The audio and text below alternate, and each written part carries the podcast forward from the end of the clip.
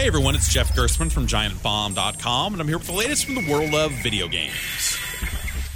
Why wait for a big annual trade show like E3 to get your new game announcement out there, right? That's what a large chunk of the game industry said this week as multiple companies scramble to announce their upcoming games. So here's a quick rundown on what we expect to see more of in Los Angeles this week.